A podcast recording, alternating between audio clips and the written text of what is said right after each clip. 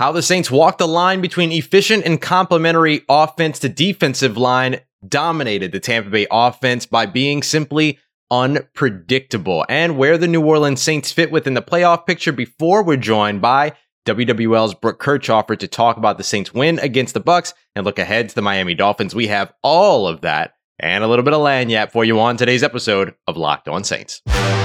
You are Locked On Saints, your daily New Orleans Saints podcast, part of the Locked On Podcast Network. Your team every day.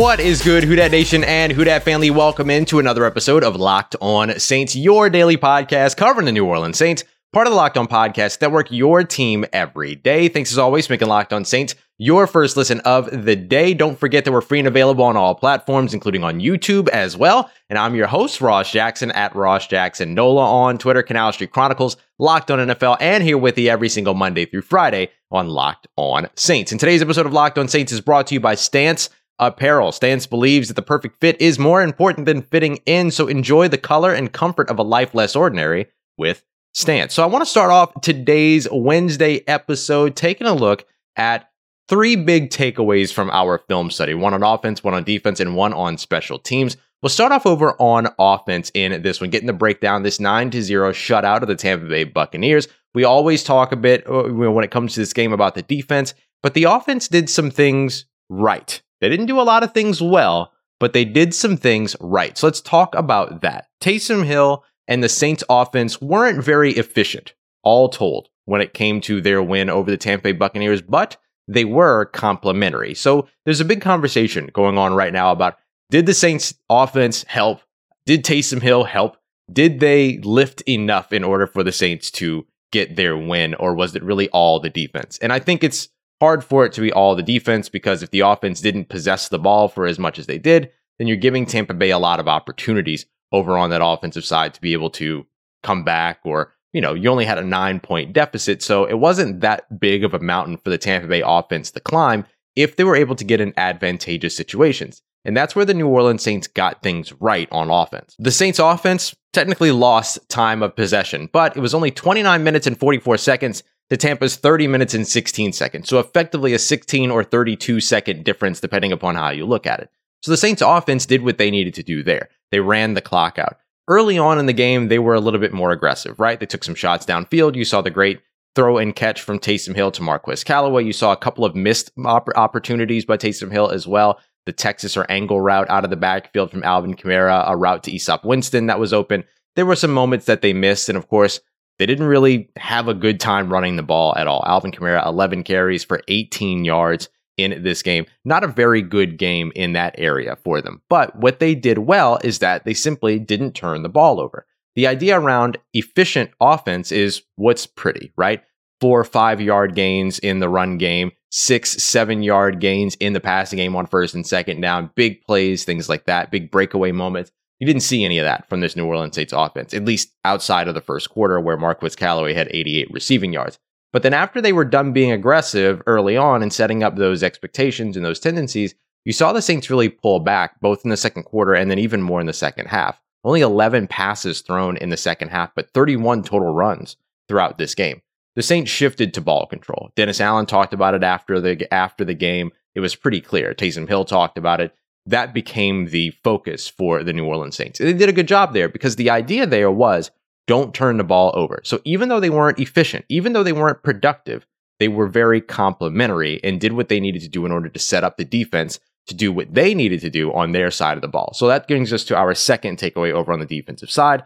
The New Orleans Saints defensive line dominated Tampa Bay's offensive line by simply being unpredictable. The Saints off defensive line shook things up a ton. And really, you can kind of lump it in as the front seven or front six in this one. We saw plays to where Demario Davis Kwon Alexander threatened, bluffed. They didn't bluff. They did come. I mean, you saw those blitzes come from the second level. You saw them show blitz, but then drop back into coverage. They kept that offensive line for Tampa off balance. And then they did a bunch of things that they've not done at all throughout the season. A lot of twists on the inside with defensive tackles, you know, blitzing over or not blitzing, but rushing over one another, switching their paths.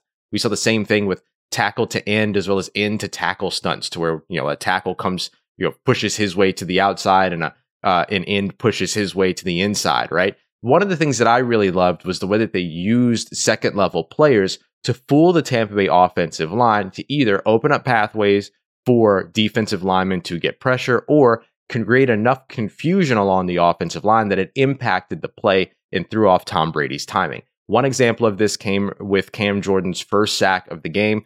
Um, CJ Gardner Johnson was kind of threatening as a blitzer off the edge. He bluffed and dropped back into coverage, but because they know it's third down and the tendency for the Saints is to blitz CJ Gardner Johnson off the edge. Tristan Wirfs, the Bucs right tackle, ends up pulling up and turning his attention to that side, waiting for CJ to come off of the come off of the edge. CJ drops back into coverage, which leaves Cam Jordan and right guard Alex Cappa for Tampa Bay one on one.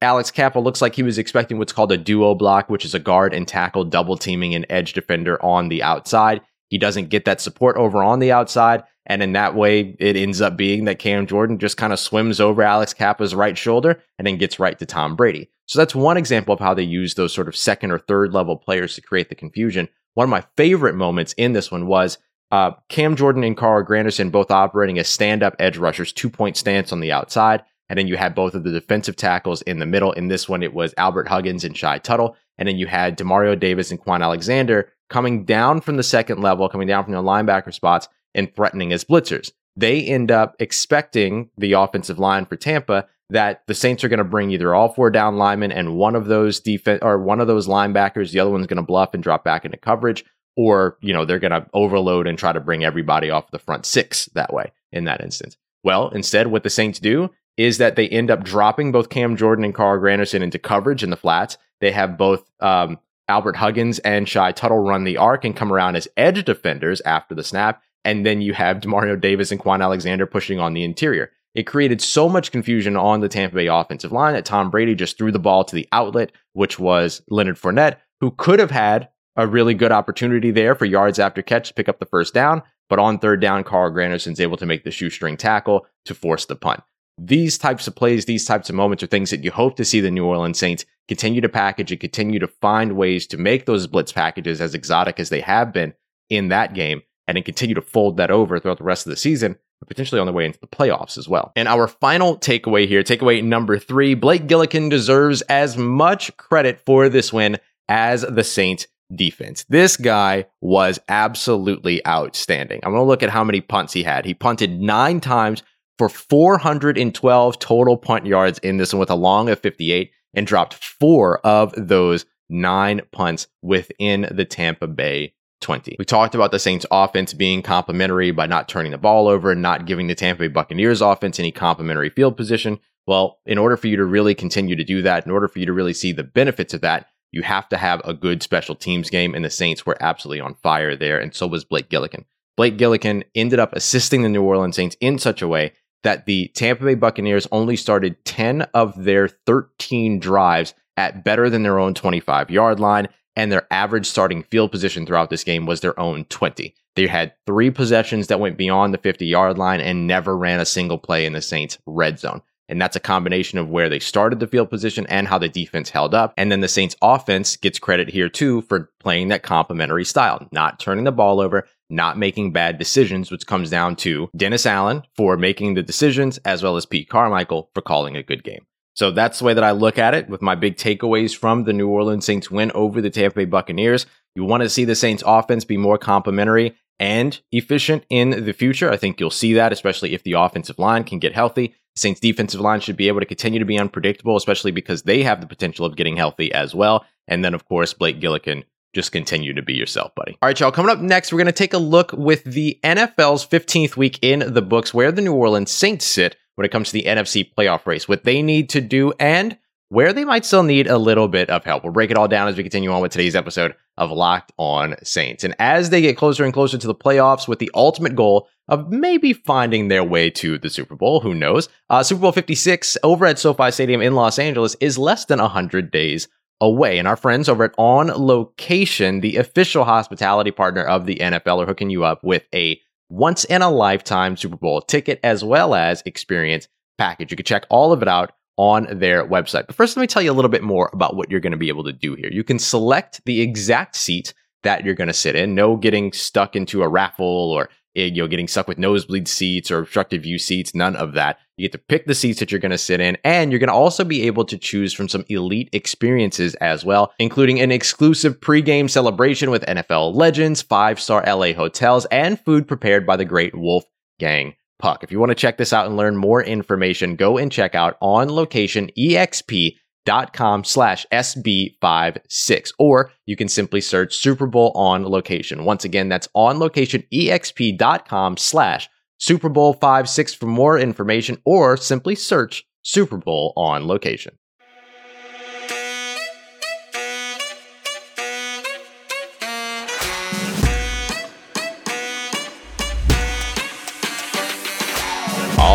Right, Who Dat Nation, continuing on with today's episode of Locked On Saints. And thanks as always for making Locked On Saints your first listen of the day. Hey, for any LSU fans out there listening, make sure you check out Chris Gordy and the Locked On SEC podcast. He had an interview with former and then now again quarterback Myles Brennan, uh, you know, former slash returning LSU Tiger. Talked a little bit about what it was that brought him back to Baton Rouge and his thoughts on Brian Kelly as well. Some really, really good stuff. We're going to be joined by Brooke Kirchhofer of WWL TV here in a moment. But first, I want to talk about the New Orleans Saints and where they rank within the NFC playoff race, what needs to go right for them uh, in terms of what they have control over, and what needs to go right for them in terms of what they still need some help with potentially. So, right now, after the conclusion of all of the week 15 games, the key games being the Minnesota Vikings winning over the uh, Chicago Bears, as well as the Philadelphia Eagles beating the you know, very, very much hampered Washington football team. Washington football team got out to an early 10 to 0 start. I thought, okay, there might be some hope here, but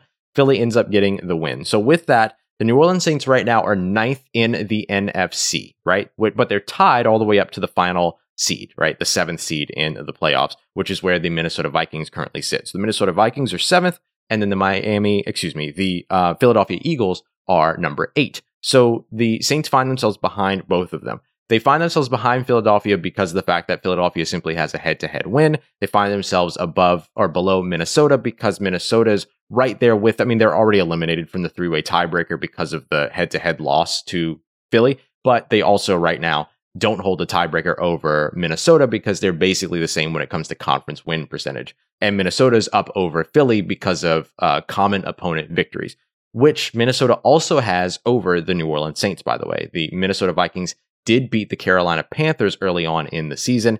The Saints do have a win over the Green Bay Packers, however, so something to watch because when we look at the remaining schedule for the Minnesota Vikings, here's where the Saints could use some help. That's where the New Orleans Saints sit so far. Basically, the Saints' focus for themselves needs to be control their own destiny by winning out. If they can finish the season with 10 wins, they could probably simply win that seventh seed outright. They might even be able to challenge San Francisco for the sixth seed if San Francisco were to start to fall off at any point, but I don't know that they do. So eh, the Saints' focus needs to be on winning out. Minnesota, they have the Rams, the Packers, and the Bears left to go. So two tough games coming up against the Rams and Packers.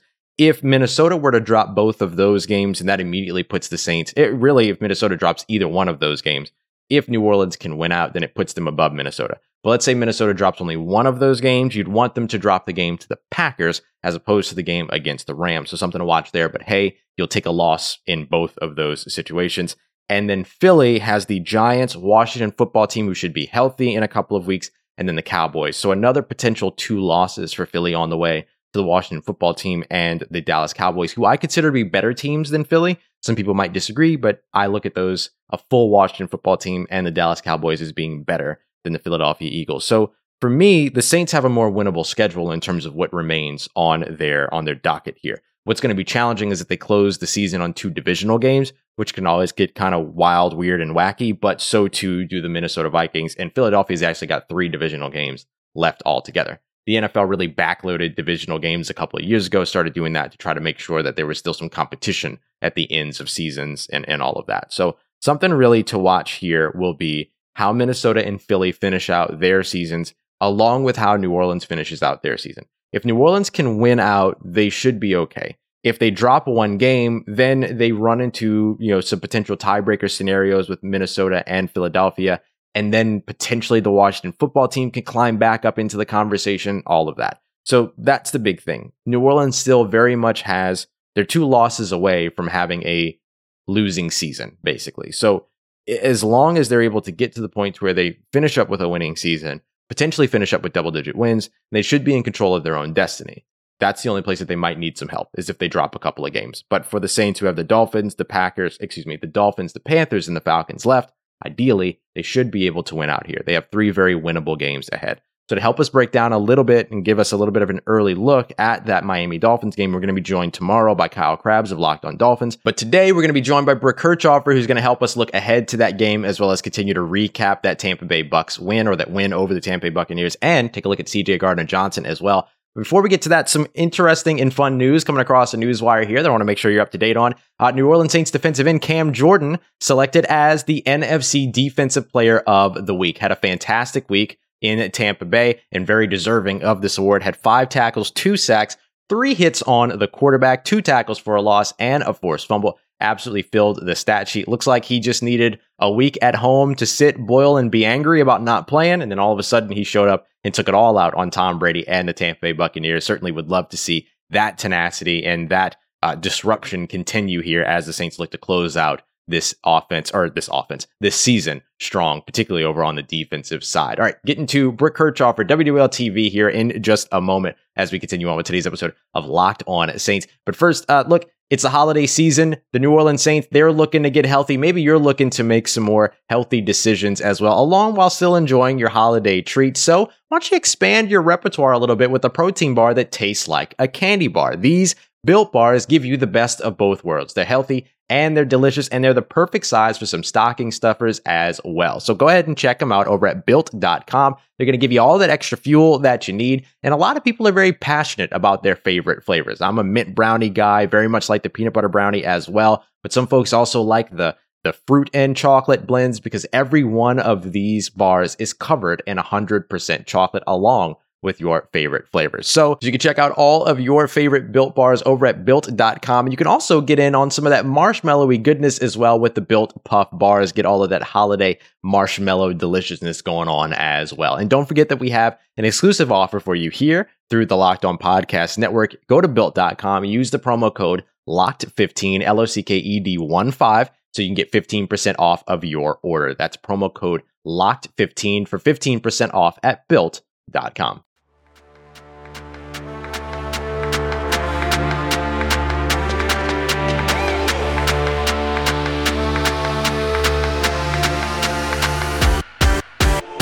All right, everybody, continuing on with today's episode of Locked On Saints. It is WWL Wednesday, joined today by Brooke Kirchhoffer. You can find her on Twitter at Brooke Chesney, and of course, over at WWL TV. Brooke, thanks as always for being here with us.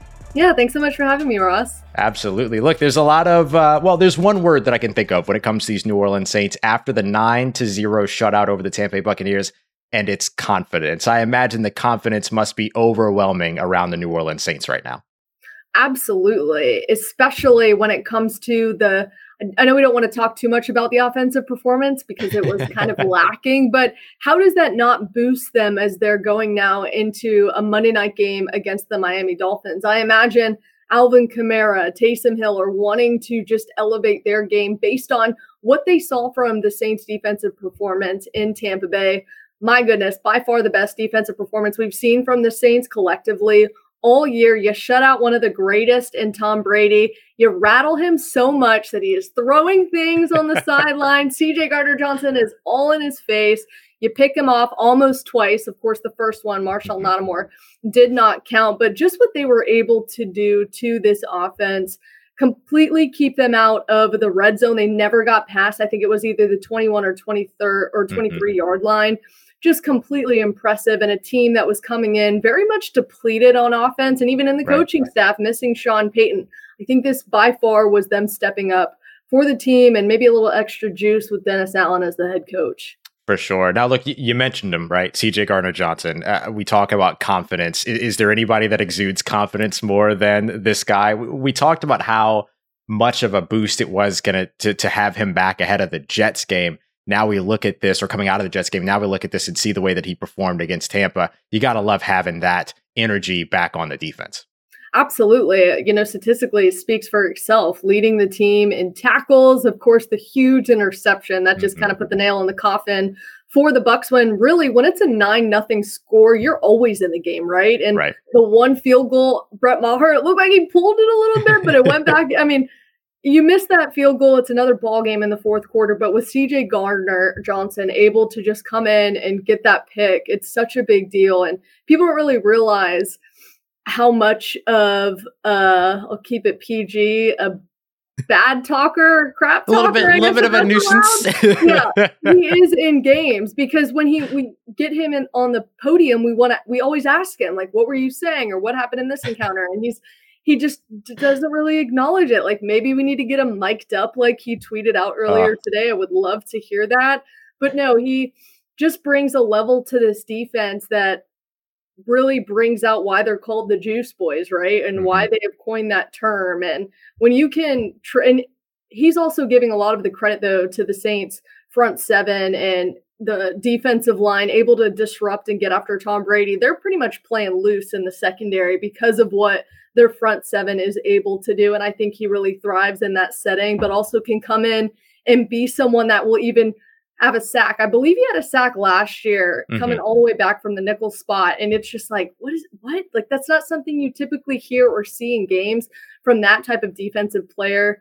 By far a huge boost getting him back, like you mentioned, before the Jets game or after the Jets game. Yeah, I mean, look, he's he's one of the most versatile pieces you're going to find on an NFL defense these days. One of the best at what he does, and you know, you mentioned his credit to the defensive line. We highlighted earlier in today's episode about how unpredictable the Saints defensive line was. And a lot of that comes down to not only Ryan Nielsen, but also Dennis Allen, right? Dennis Allen, defensive coordinator, who also stepped into the role of head coach in place of Sean Payton, who was unable to be a part of this game. How much did Dennis Allen really help his future case with winning this game? Well, don't tell Cameron Jordan that. He absolutely, after the game, was I am not talking good about my coach. I want to keep him here. No, but I mean, it just does speak to what he brings to a team, not just as a defensive coordinator, but as you mentioned, we got to see him in that role of making the big time decisions. And he even said in his uh, pregame speech that he was going to be, you know, making those in-game decisions as right, far as going forward on fourth down, two-point conversions, things like that. And I'm sure people, when you just watch the game, they're thinking, well, the guy calling the offensive plays is making those calls. No, it was not Pete Carmichael. It's Dennis Allen working in conjuncture with him. And you see him on the sidelines. He's still having to manage so many other things as far as the defense goes. So it's really impressive to see him calm, cool, and collected against that offense. I mean, bear in mind, they did have some serious injuries with Godwin, Evans, and Fournette going down mm-hmm. in the game, but you still have to manage Tom Brady. And he did it just as good as I've ever seen in Tom Brady's playing career. Absolutely. Now, these New Orleans Saints taking all of that momentum from that game, the win in Tampa Bay, they now turn their attention to the Miami Dolphins on Monday. So get a little bit of an extra, a little bit extra time there. Expectations around injuries, things like that. What are some of the big storylines that Saints fans should be aware of heading into this upcoming matchup?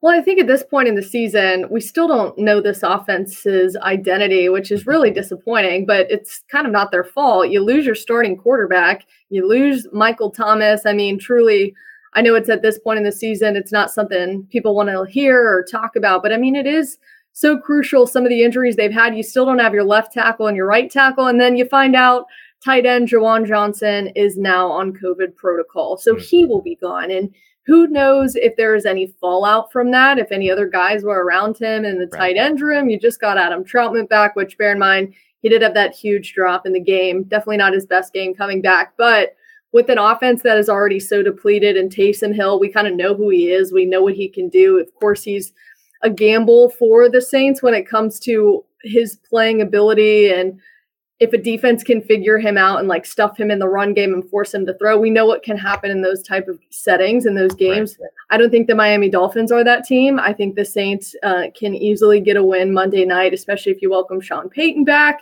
mm-hmm. and if Alvin Kamara and Mark Ingram stay healthy. Again, Marquez Callaway it was really great to see him kind of break out of his shell in Tampa Bay. Maybe we'll see Tre'Quan Smith break out of his shell a little bit more too. I don't know. It's again, it's just the big question mark around this offense that they really haven't clicked yet. They haven't found an identity yet, which is so concerning because let's say they do get into the playoffs, who knows what they're going to look like once they're eventually into the playoffs because I think what we're looking at right now is just the offense that it's going to be. I'm not sure it has much room more to evolve unless Alvin Kamara just does something outstanding and outrageous in a game. But with that, you have to get your left and right tackle back. Yeah, big time. And hey, one more game, and then Deonte Harris is back on this offense too. And Absolutely. so maybe a little bit of extra dynamic that comes with that. It's going to be a very, very fun game. If this New Orleans Saints defense continues to play the way that it played over the past couple of weeks, then, you know, hey, they might be able to overcome some things when it comes to the offense. But you're right. Playoff right. football is a whole different territory. Well, you get some of the scoring defense going, and then it's that's a there whole other conversation. But I, I think the Saints are due a pick six or two. Let's make that happen. Go ahead and spread that out over a couple of games, though. Don't don't wear it all out in one contest. Right. playoffs. yes, absolutely. Brooke, we appreciate you so much as always for coming through here on Locked On Saints. Make sure you're checking her out on Twitter at Brooke Chesley, and of course with our friends over at WWL TV. We'll see you again here soon. Thanks, Ross.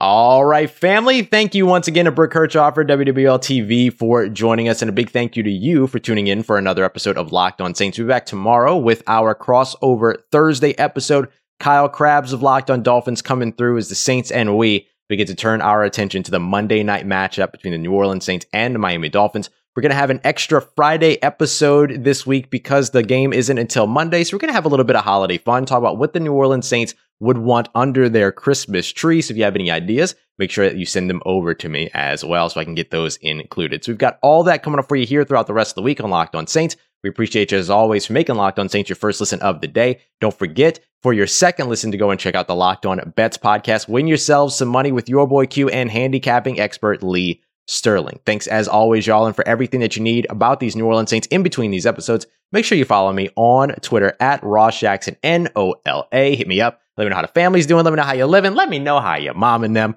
and trust you, that nation. I'll holla at you.